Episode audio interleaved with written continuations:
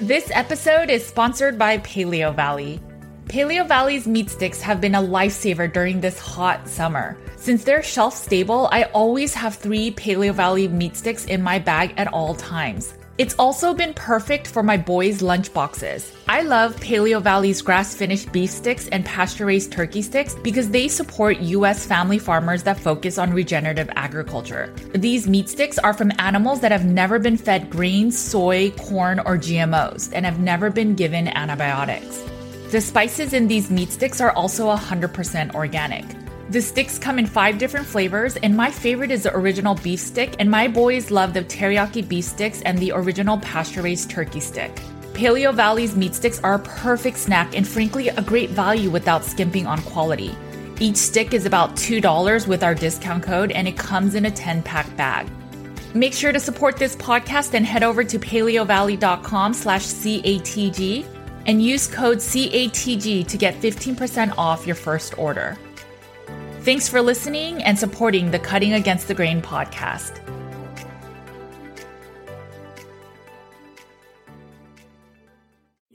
Laura and I are just going to be talking really candid. This is what this podcast is all about. It's one thing to say, I want to eat something else that's not meat. It's a whole nother thing to say, you need to eat something else that's not meat. If you notice that you're jumping from diet to diet, at a certain point, you have to wonder the only common denominator is me. Get outside, go for a walk, get some vitamin D, breathe some fresh air, and stay happy and healthy and, and take care of yourselves. Let's just have some real talk. Welcome to the Cutting Against the Grain podcast. Hey guys, welcome back to the Cutting Against the Grain podcast. My name is Judy Cho, and I'm sadly not joined by my co host Laura Spath. Laura is recuperating from surgery. If you haven't heard, everything went well and she's home healing. I'm sure Laura will share more updates when the time comes. In our last episode, we said that we share some helpful resources, but after recording for a bit, it ended up feeling like it was a in versus out crowd. And while we love real talk, we didn't want to leave anyone out, so we decided not to release the episode. What I will say is to find the people that you resonate with and helps you feel stronger on this way of eating and that helps you to not feel overwhelmed. Listen to content that helps motivate you for change and you'll be leaps and bounds headed in the right direction.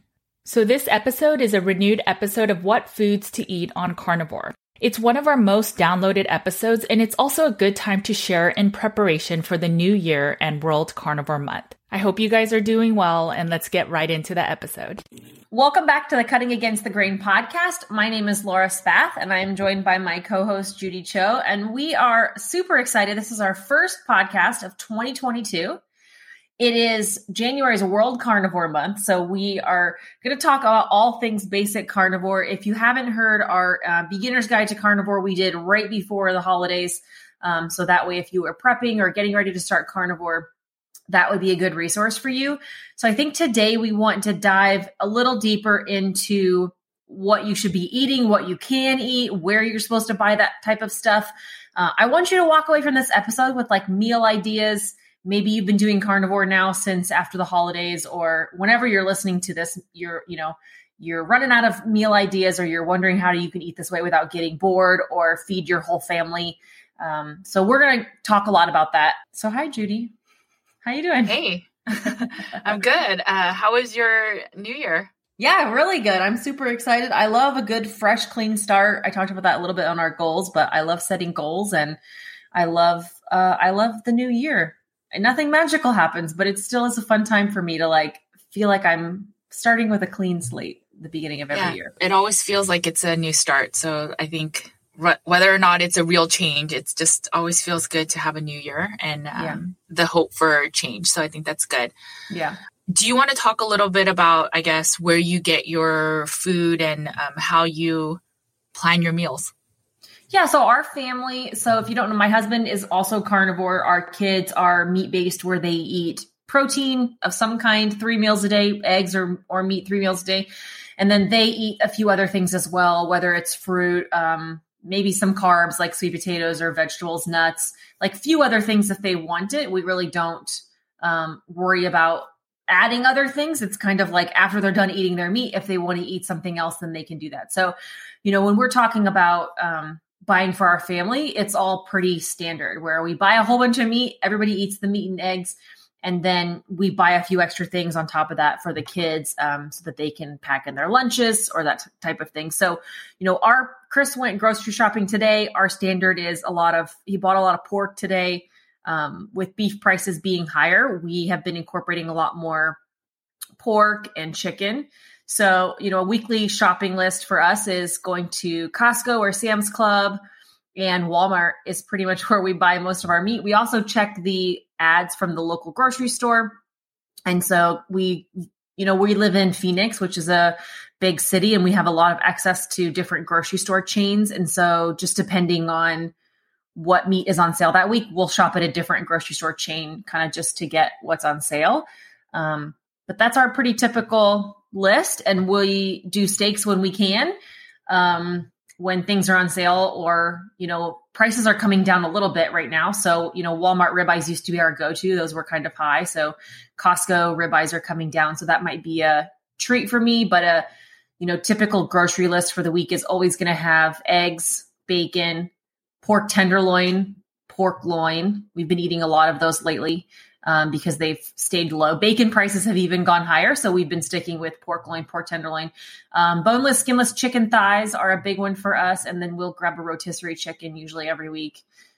Uh, cheese, pepperonis, like that's kind of our basic grocery list um, that of things that we go through every single week, and then just shop at those stores that I mentioned so I'll look at the, I think the sales are every Wednesday. And so we'll look on Tuesday night for any sales. And if there are sales on, let's say steaks at the local grocery store, we'll buy a lot of them and then freeze them individually.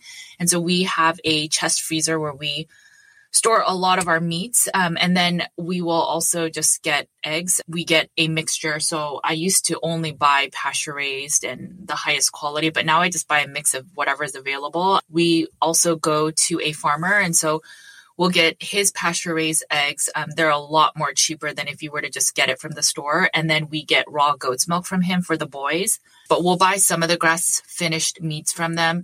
And then we just kind of look at the meat section and see what else is economical. So if we feel like having chicken wings that week, or if we want to have chicken thighs, or if we want to have some type of pork, we just look at what's on sale and what looks good. It's so simple, but that's how we kind of shop. But we shop both the grocery store as well as um, our local farmer.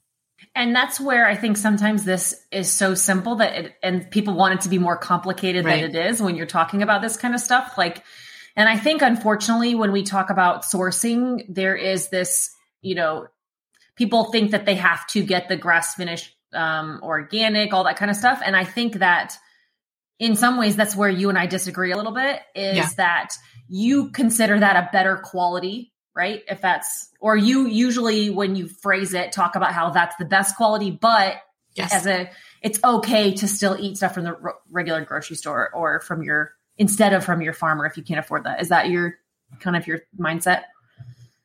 The, where I, I guess I stand with the grass finished versus grass or versus grain fed would be that if you have like an autoimmune or if you have any intolerance to anything that can affect your immune system, well, then it's just a safer bet to eat an animal that ate its natural, like the grass. But if you add the corn and whatever other foods that they add to the grain fed cows to beefen them up at the very end, it may just cause a little bit of an immune response. But for people that are sick, maybe enough to make them not well. But I think for most people, that is not an issue. And so I think that's where I pause a little bit because I do work with some of the sickest people. And for those people, sometimes just eating the grass finished varieties they're okay with versus the ones they buy at the grocery store. Um, and it, it may not even be that it's because they're grass finished. For some people, for example, they have a histamine response. And so if they go to their farmer, they can say, I need you to flash freeze the meat as soon as it's butchered. Whereas at the grocery store, you don't really have that option. So for some people with a histamine response, just because the meat is, I guess you can manage how it's processed much faster than if it's at the grocery store. Um, that may be another reason. So for those reasons, I say it. I don't think the nutrients in a grain finished versus grass finished is different. I think that actually we need more fat. And so for a grain finished animal may actually be better for us in terms of the macros. But in terms of nutrition, no, not really. Uh, maybe for the most unwell people. And even that is, in a sense, a band aid until they get to the root cause of what's causing them not to even be able to tolerate food from the, you know, the conventional grocery store. So I love the. I hadn't thought about histamines, and that's true because the when they sit, you know, like I like to buy fresh meat from the grocery store. That's my preference as far as taste goes, uh, and so that has never. Usually, that meat has never been frozen before. It's like uh, vacuum sealed, wet aged before it gets to the grocery store, and then they cut it and sell it right away. So that one definitely makes sense. And I'm uh, so glad to hear you kind of tell people that the nutritional differences um, aren't enough to have that be a concern. I know that we both um, think you shouldn't be getting your omega 3s from beef anyway. So right. even though there is a slight difference, like that shouldn't be where you're getting your omega 3s from. So yes. it shouldn't be something that you're concerned about. In, in, our episode that we did with Paul Dysart a few months ago, we talked about um, he was uh, works for the cattle industry.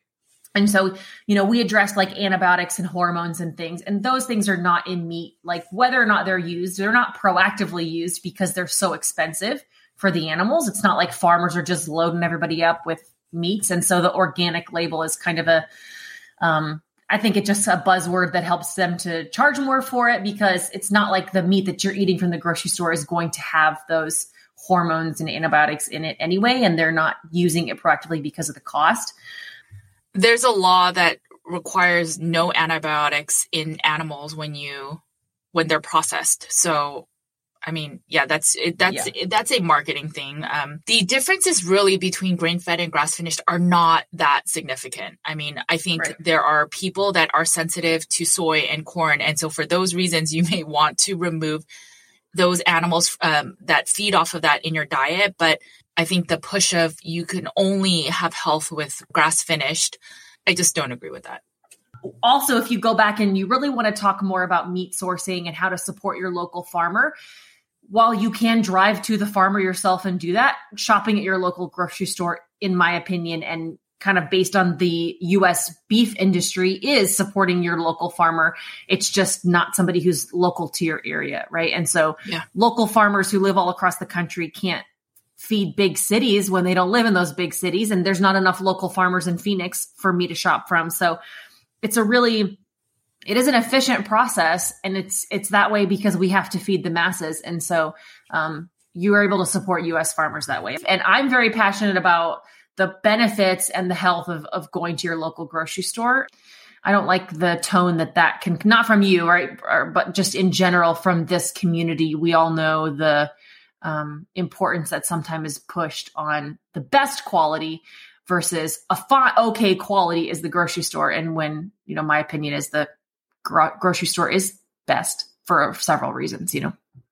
I think you should just figure out what you like and just go with that yeah. and not be fear monger to feel that you need to eat a different kind or a different cut because right from a nutritional perspective, all things considered, um, they're pretty much the same. Just eat the meats that you want. I say go for more natural meats, meaning that they're just not processed. You get the full meat. Cut it however you, way you want, but just stick less to like the deli meats and things that are processed. Yeah. Um, I want to talk about cooking methods because I think in our beginner's guide, we really talked more about when you should be eating and introducing intermittent fasting. And so let's, and I, I think it's so, um, amusing to me how differently you and I cook. And I think that's important because there are a lot of people who are going to cook um, the way that each of us does. And the fact that we are so completely opposite just on how we cook. Uh, and the types of meat that we're looking for and stuff, I think is is just fun to talk about because you know yeah. you and I like like teasing about it. But more than anything, I think it shows you know how realistic it is my family lives in a place with great weather. We love to grill. We grill um, pretty much every single day. And we, you know, I was 263 pounds. Like I got to, I love to eat. I love to cook. I love to bake.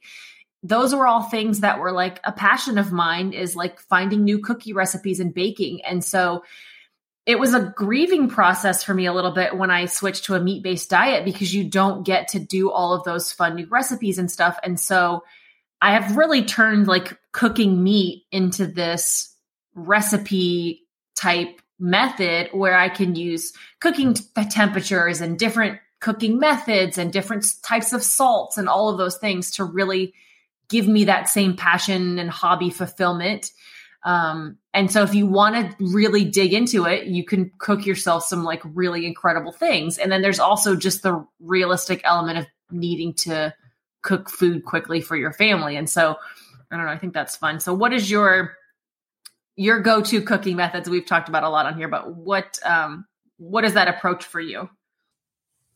So during my plant based days, I ate a lot of salad. So all I would have to do is get all the greens together, cut some veggies, and then get some dressing. And maybe I cook off some quinoa or um, some other grains. But in general, that was how I ate. And then I would eat out a lot. I grew up eating that way and thinking, that was convenient and it's funny because because of our past that's what makes sense for how we cook yeah. now and so i'm all about efficiencies and convenience and so i've never eaten food because it was something fun it was more of a tool or an addiction uh, for whatever thing I was going through. And so food has never been something that I enjoyed because it was always a thing that I was fearful of. I can eat the same steak every single day for a very long time before I get tired of it.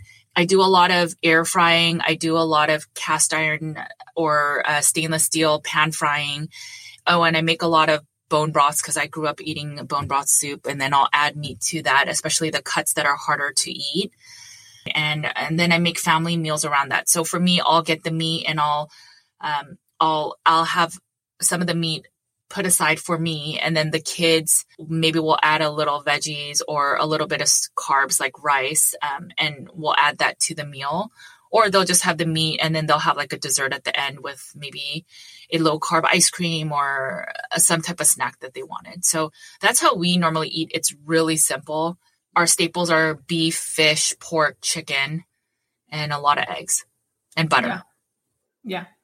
Eh, for us, it has to be an experience. It has to be this like I need to eat the best steak I've ever had every day, and it does. I mean, I don't listen today we actually we had company over a lot for the holidays. We're dealing with a lot of leftovers today. So you're going to be so proud of me judy. We are eating leftovers this today. Oh yeah i totally um, forgot i eat leftovers. Yeah. you eat leftovers all the time. And our family doesn't you know we know exactly kind of we know how much meat we're going to cook. It's not that i'm like too good for leftovers. It's just we know we don't like them as much. And so we intentionally don't cook yeah. food that would be left over.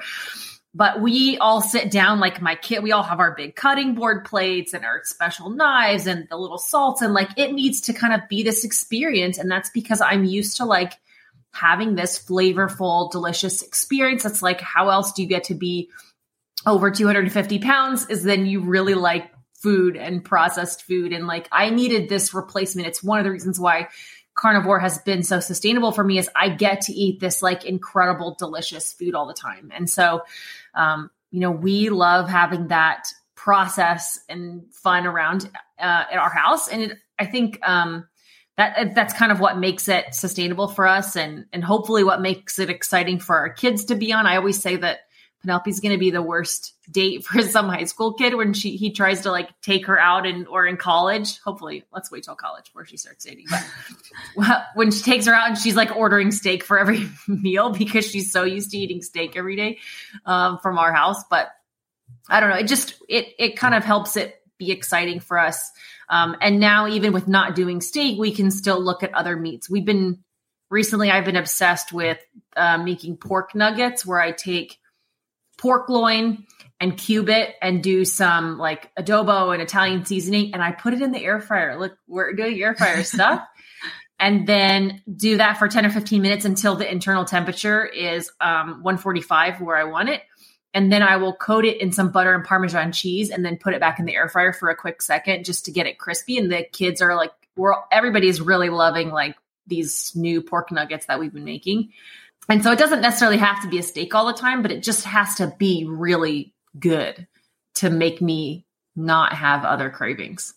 We're so different, but it just shows that we have to do what makes sense for us to right. make this a lifestyle long term. I mean, for us, like we'll do a lot of cooking on Sunday nights so that we have our lunches prepped so that when I'm making the kids' lunches or Kevin's grabbing something really quick to eat for lunch. Yeah. It's not enjoyable, I guess, in that sense. But for me, it's just I need to fuel myself and I don't want to eat just one meal a day. So that's what works. And that's where you have to find what works for you, but will be enjoyable. So I make sure because I like beef a lot, um, I make sure that there's enough cooked steak in the fridge so that when lunch comes, I'm not just eating deli meats and then I'm not satiated. Yeah. And so talk about eating out because I know that's something that your family does um, yeah. more often.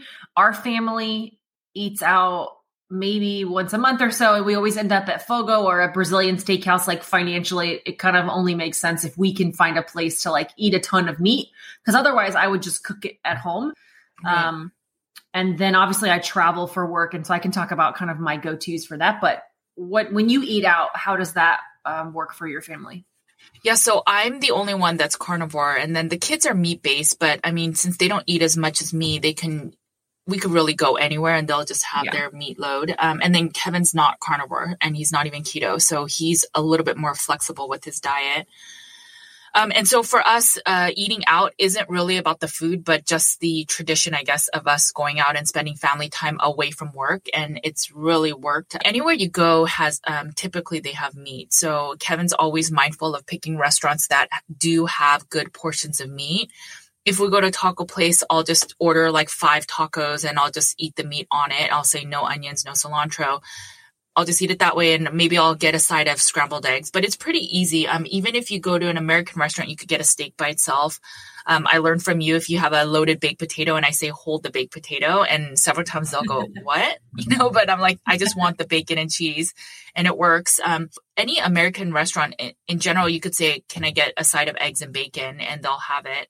Um, I like to look at the menu in advance and see if there's anything I can eat. If the portions seem really small and I won't feel satiated, then I definitely eat more before I go um, on our, I guess, our dinner adventure. But that's what works for us. Um, I don't think it makes sense economically from a carnivore perspective, but it just works for our family and and I always center the kids' meals around meat. So they'll get the hamburger patties, or they'll get a small steak and share it, or they'll get shrimp. It really depends again, but I limit the carbs, and that's sort of my rule. I'm sure we get seed oils when we go out, but again, this is what works for us. Yeah, definitely.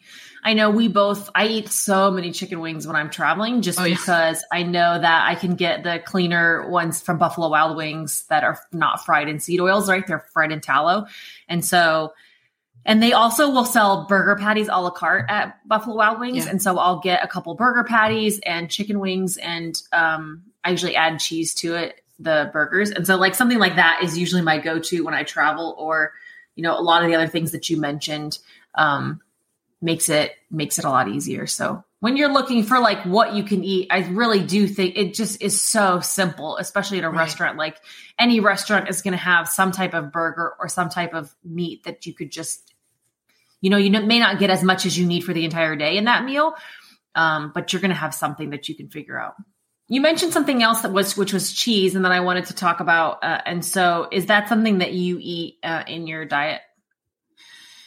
Yes. So I noticed that if I eat a lot of cheese, um, I tend to snack on cheese a lot. So like that is my one thing I tend to snack on. And so if I snack too much and I'm very liberal with my cheese, I notice I gain a little bit of weight. It's very small, but I notice it and I feel a little bit of inflammation. I liked your rule the other day where you said you'll have it with your meals, but you try not to snack on it. Um, yeah. I still snack occasionally on string cheese. It's fine with me. Um, but I don't use a lot of heavy cream in general, if you are trying to lose weight, dairy is not the best to have as most of your calories. You want it to be a side of your meal. I think dairy has a lot of nutrients, so it's good, but you just want to be careful with being overly generous with dairy because it can cause a weight stall. It can cause constipation, especially if you're new to this way of eating. I see so many people eat steaks and then they want something different. So then they just eat so much cheese after. And then they're like, Judy, why am I constipated? and it's oftentimes because they're eating so much cheese. I do think those processed American cheese aren't ideal. My kids still eat it, but I try to limit the amount because it is very processed. It's almost not dairy. Yeah, you mentioned that it it definitely depends on your personality type. Like for yeah. me, a string cheese would kind of be a, a, spiral, and so you have to know yourself and really your history with coming from food. What are your goals at the time, and then also like what's your history with food, and uh, kind of don't be afraid to look in the mirror and call yourself out for yeah. you know doing some things that are not helping you. I think you know we can ignore that, and even if it's technically approved, it can still doesn't mean it can be good for everybody. Definitely. Yeah there's a lot of diets and elimination diets that remove dairy. And I think there's a reason for that. If you can get raw dairy, maybe that's the best, but it's very hard for people to get raw dairy. So if you don't think you can tolerate dairy or it's making you gain weight, I would cut it out in the beginning and then see if you can bring it back and then find that balance that makes sense for you. I found my balance. It took me a while, but initially I was overdoing the dairy. So the next question I get often is about macros. Laura, for you, how did you start carnivore? Did you start plugging things into MyFitnessPal? How did you start doing carnivore? So I had started keto before and I was using the carb manager tracker to kind of figure out and keep my carbs low. And then once I switched to carnivore or like, you know, it was kind of gradual for me, but like once I cut everything else out, I was left with no carbs. And so, you know, I kind of quit using that app I would go back occasionally and plug some stuff in just to make sure I was eating enough. And actually, that's kind of how I like diagnosed myself of like under eating because I went back and started plugging in like what I'd been eating and realized it was too low. Um, really, it was like under a thousand calories every day. And so I realized I needed to make some changes there. But um, as far as tracking like fat to protein ratio, there's so much advice on like the percentage you should be at. And that's something I've never really tracked at all. Uh, I just can't focus on that too much. I know that your husband loves tracking. It's kind yeah. of like what keeps him on track. It keeps him on track is to be able to like pay attention, but it just makes me crazy and I can't yeah. really focus on that. So I think it's informative to look back about it and to know what you need to adjust based on that. But I actually like figuring out fat to protein ratio because I need my food. I need to enjoy my food so much. I just eat what whatever meat that I want, and then I have always used fasting as that lever, um, whether I increase or decrease my fasting based on kind of how hungry I am and and what my results are, is really the only way that I've been able to sustain this. Because if I had to like, well, I have to reduce my fat intake, I need to eat a bunch of egg whites instead of egg yolks, or vice versa. You have to eat this raw fat. Like I'm never gonna, I'm never gonna do that. I'll go back sure. to eating pizza and ice cream, and then not worrying about it. And so um, I just I just eat what sounds good to me that day as far as meat goes, and then I worry about adjusting myself for my goals based on my fasting. Yeah, and I think that's ideal for most people. It's just starting with the meats you like and see how you're doing. And then based on your symptoms, you will have to monitor things. So a lot of people, for example, probably would do better with higher fat in the beginning, but maybe you eat a ribeye and you add a little bit of butter. But for most people, when they're first starting carnivore, that will give them the runs. It could be electrolyte related. It could be just a shift in bile. That's one of the reasons why it becomes really difficult to eat higher fat on carnivore. But if you eat mostly protein without fat, then you will lose your energy source, especially because you're removing carbs. And so shortly thereafter, you're not going to feel well. Initially, I think if you just eat the higher fat versions of meats, that's ideal. So even if you just ate ribeye by itself or the New York strip and you feel fine and your energy is consistent, you're sleeping well and you feel great, great. You probably don't have to check your macros. But if you start feeling imbalances, that's m- maybe when I would suggest going higher fat. And what I mean by that is really just if you eat like a New York strip, maybe adding a couple pieces of butter. If you eat a ribeye, adding a one slice of butter. If you eat eggs, then maybe doing a few extra egg yolks with the full egg. Um, and it's not just drinking fat because I don't think that's ideal either. Uh, fat doesn't have as much nutrients as protein. Uh, you just have to figure out where you are in your journey and if it makes sense to start tracking. I, I think it's smart not to track in terms of when we are trying to get over like a food addiction, you don't want to track and say, oh, wow, I'm out of calories. So now I can't eat dinner, but I'm ravenous. And so it's either you make the decision of today just didn't work out. I'm just going to binge or, um, or you end up forcing yourself to starve and that may not be ideal as well. So I'm not a proponent of tracking macros unless things aren't working. And most people that come to me things aren't working and that's when I have them track right. macros. And oftentimes that is a way that it does help them. As long as you're healing, I think you don't need to track, but also know that if you're eating a surplus of calories, you can gain weight. I know there's this mantra in our community where calories don't matter in the meat based world. And I don't know who came up with that, but it's just not true. If you eat an surplus of calories, you will end up gaining weight. Now, you may have to eat a surplus of calories to heal if you've been under eating for a long time, and maybe you'll gain weight initially. Right.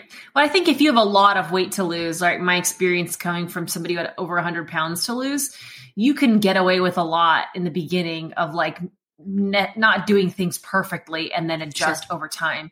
So, you know, we've done episodes where we talk about should you go super strict elimination diet style or should you kind of be more gradual and and both of those are options that you can go back and listen to that episode um, and kind of dig into and see. But it really you can get away with a lot when you have 100 pounds to lose, and it's good to keep it working and then just kind of adjust over time as you stall. Right. I think the biggest tip would be just get assimilated at first. And then as you're getting right. used to this way of eating, if you're stalling, then maybe look at the cheese, maybe look at the dairy, maybe look at the fat count. And that's where, but in the beginning, when you're just trying to get used to eating meat only or meat based, that itself is a feat. And so just eat what you enjoy and don't worry about all the other stuff. Just eat until you're full. Yeah, and then you're absolutely. good. Um, the last thing we want to really bring up is carbs. I mean, there's proponents in the meat based community that feel that carbs are necessary for thyroid health. And, uh, you know, should we leave in carbs when we're first trying to transition? What are your thoughts? I think that, I mean, I, I come from food addiction, carb addiction. Like, I don't really, um, I think to me, it's, triggers me it causes issues i don't i haven't needed carbs i had hormone issues doing carnivore but it was because i was under eating and over exercising um, you know, we did an entire episode on hormones that will really dive in if you want to know more about that. But I think that from a do I need carbs perspective, you know, personally, it's those have only ever hindered me. And something like honey, like I'm not a high performance athlete. I'm a middle aged woman who uh, is trying to keep from gaining weight. And so because of that, I don't need and I'm not doing CrossFit, I don't need the energy, the quick burning energy that comes from something like honey or fruit. Um, which is why I think some of the people in this community who are talking about it do need it. They do need it. They're not coming from somebody who has this weight loss issue. They don't have healing to do. They were over exercising to the energy that they were able to intake from meat.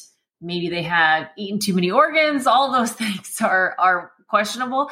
Um, but you definitely don't need it. Um, the the average person doesn't need carbs, right? And to me, it would only cause me problems with gaining with weight loss for sure, and then also just food addiction. It's going to trigger all my um, bad behaviors. The one thing that you said that these CrossFitters and people that exercise a lot or that are super metabolically healthy and they train hard, maybe they need the carbs. I would challenge that with maybe they are over exercising to the point that it's an excess of what the body really demands. And so if you need yeah. carbs in those instances, I would challenge and wonder, well, yeah, you're young, so you can tolerate it and your body can tolerate a beating in a way in that sense. But at a certain point, you have to look at carbs as a stimulant. So if the only way you can exercise that hard or the only way you could push your body harder is by adding sugar to your body, the question is, then are you working too hard? You know, we talk about ancestors. And so we pick the diet that the, our ancestors used to use. And, and then, but then with the exercise part, we, we now have a different narrative. And it's just interesting because our ancestors didn't do CrossFit and they didn't do these excessive runs. They walked a lot. They, they would, right. They would hunt and they would sit and rise with the sun and go to bed, um, at, at dawn. And so, sure, maybe you need that stimulant of carbs to exercise harder and CrossFit harder. But my challenge would be as a holistic health uh, nutritionist, it's just maybe we're not supposed to be doing that level of exercise. And there are studies that show excess exercise can be detrimental to the body in terms of inflammation. So we don't necessarily need carbs. Sure, some of us can do better with them. I wonder if there's some other root cause imbalance. And that's something that people have to figure out on their own. Maybe, maybe it's okay to add a little bit of carbs. And I don't think an apple a day or some amount of berries will be a bigger issue. But if you have a food addiction, then it might be. And, and the thing is, if you need the berries after every single meal for a little bit of energy to get through the day, I uh, would challenge that saying that there's something wrong. And I would go deeper to figure out why do you have such low energy? Because oftentimes there's an underlying cause. And the berries may work in your 20s and 30s and maybe even your 40s. But once you're older, that band aid will no longer work long term. And then what are you going to do? I think too, it's it's look at other things like your sleep. We've talked a lot yeah. about sleep before. Some other root cause issues. Like I love that. this my lazy self loves that. Why are you even working out that much in the first place? Maybe you should work out too much. It's not my fault. No. Um, I I do think that's true. Where some of those things are so intense on your body, that's so hard on your body. Like, what's the point? Maybe it's a sport, and it's you know, there's just there's a balance. Um, and I think I am at one end of the extreme and those CrossFitters are at the other. And there is a healthy balance somewhere in the middle um, that I think is good for people. And while we're talking about eating too, before we wrap up, I'll give my uh, YouTube channel a plug and just say I have months and months of meals that I have eaten and tracked and videoed. And so if you're looking for, you know, what uh, what to pack for lunches, or if you're looking for uh, how to order in restaurants, like they're just look up what I eat videos. Um, and myself and other people out there have so many examples. Uh, and you know, I say in most of those videos, don't eat exactly like I do and expect to have the same results. You have to find what works for you. But those are just really good examples of different things you could eat in different circumstances. Yeah, and Laura has some good videos where it's just 30 days of eating and different meals within that 30 days. You get a sense of how you can eat variety, how you can be creative. And she I think she even has videos where you basically show how to grill, right? I probably should watch yeah, that. Yeah, yeah.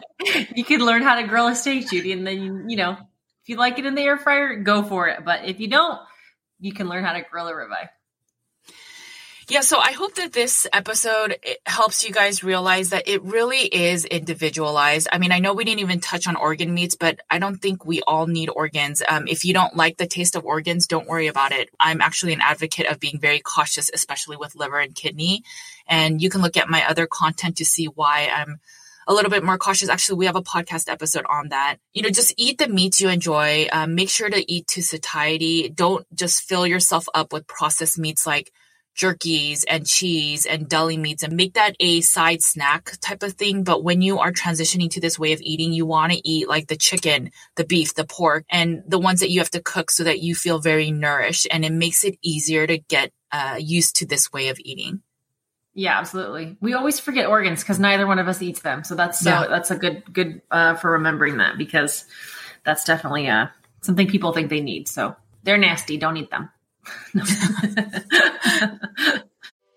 Thanks for tuning in to the Cutting Against the Grain podcast. If you enjoyed this episode, please make sure to share and leave us a review and leave any comments and questions on Apple Podcasts. We will read and answer your questions and comments on an upcoming podcast episode. This also helps us to share our real talk with more community members. You can also find me on my other podcast, Nutrition with Judy, on all podcast channels. You can also follow my content on Nutrition with Judy's Instagram, YouTube, Facebook, and Twitter. You can find Carnivore Cure in paperback, ebook, and audio on Amazon. I also have a blog post and weekly newsletter with nutrition and wellness updates. You can sign up at nutritionwithjudy.com. You can find Laura on Instagram at Laura Eastbath. You can follow along on her daily stories and see some of her funny skits. You can also find Laura on her YouTube channel where she shares tips on living a meat based lifestyle. If you're wondering how much meat to eat in a day, week, or month, Laura has you covered. She also shares how to make a perfect sear on a steak and how extended fasting looks like in real life. You can find her YouTube channel by searching Laura Spath. Thanks again for listening to the Cutting Against the Grain podcast. And remember, make sure to cut against the grain.